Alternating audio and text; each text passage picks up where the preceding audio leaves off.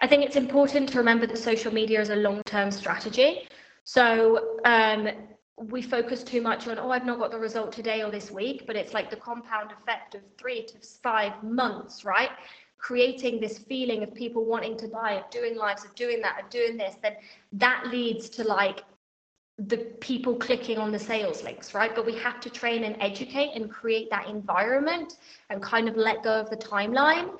Um, and just remember that a hot audience is built by people that are consistent, devoted, and intentional. Okay. And so I want to repeat what I said above uh, speak to your ideal audience as if they were there. Like that is so, so, so important because what keeps our ideal audience away is very often unconsciously we're speaking as if they're not here, so they can't be here.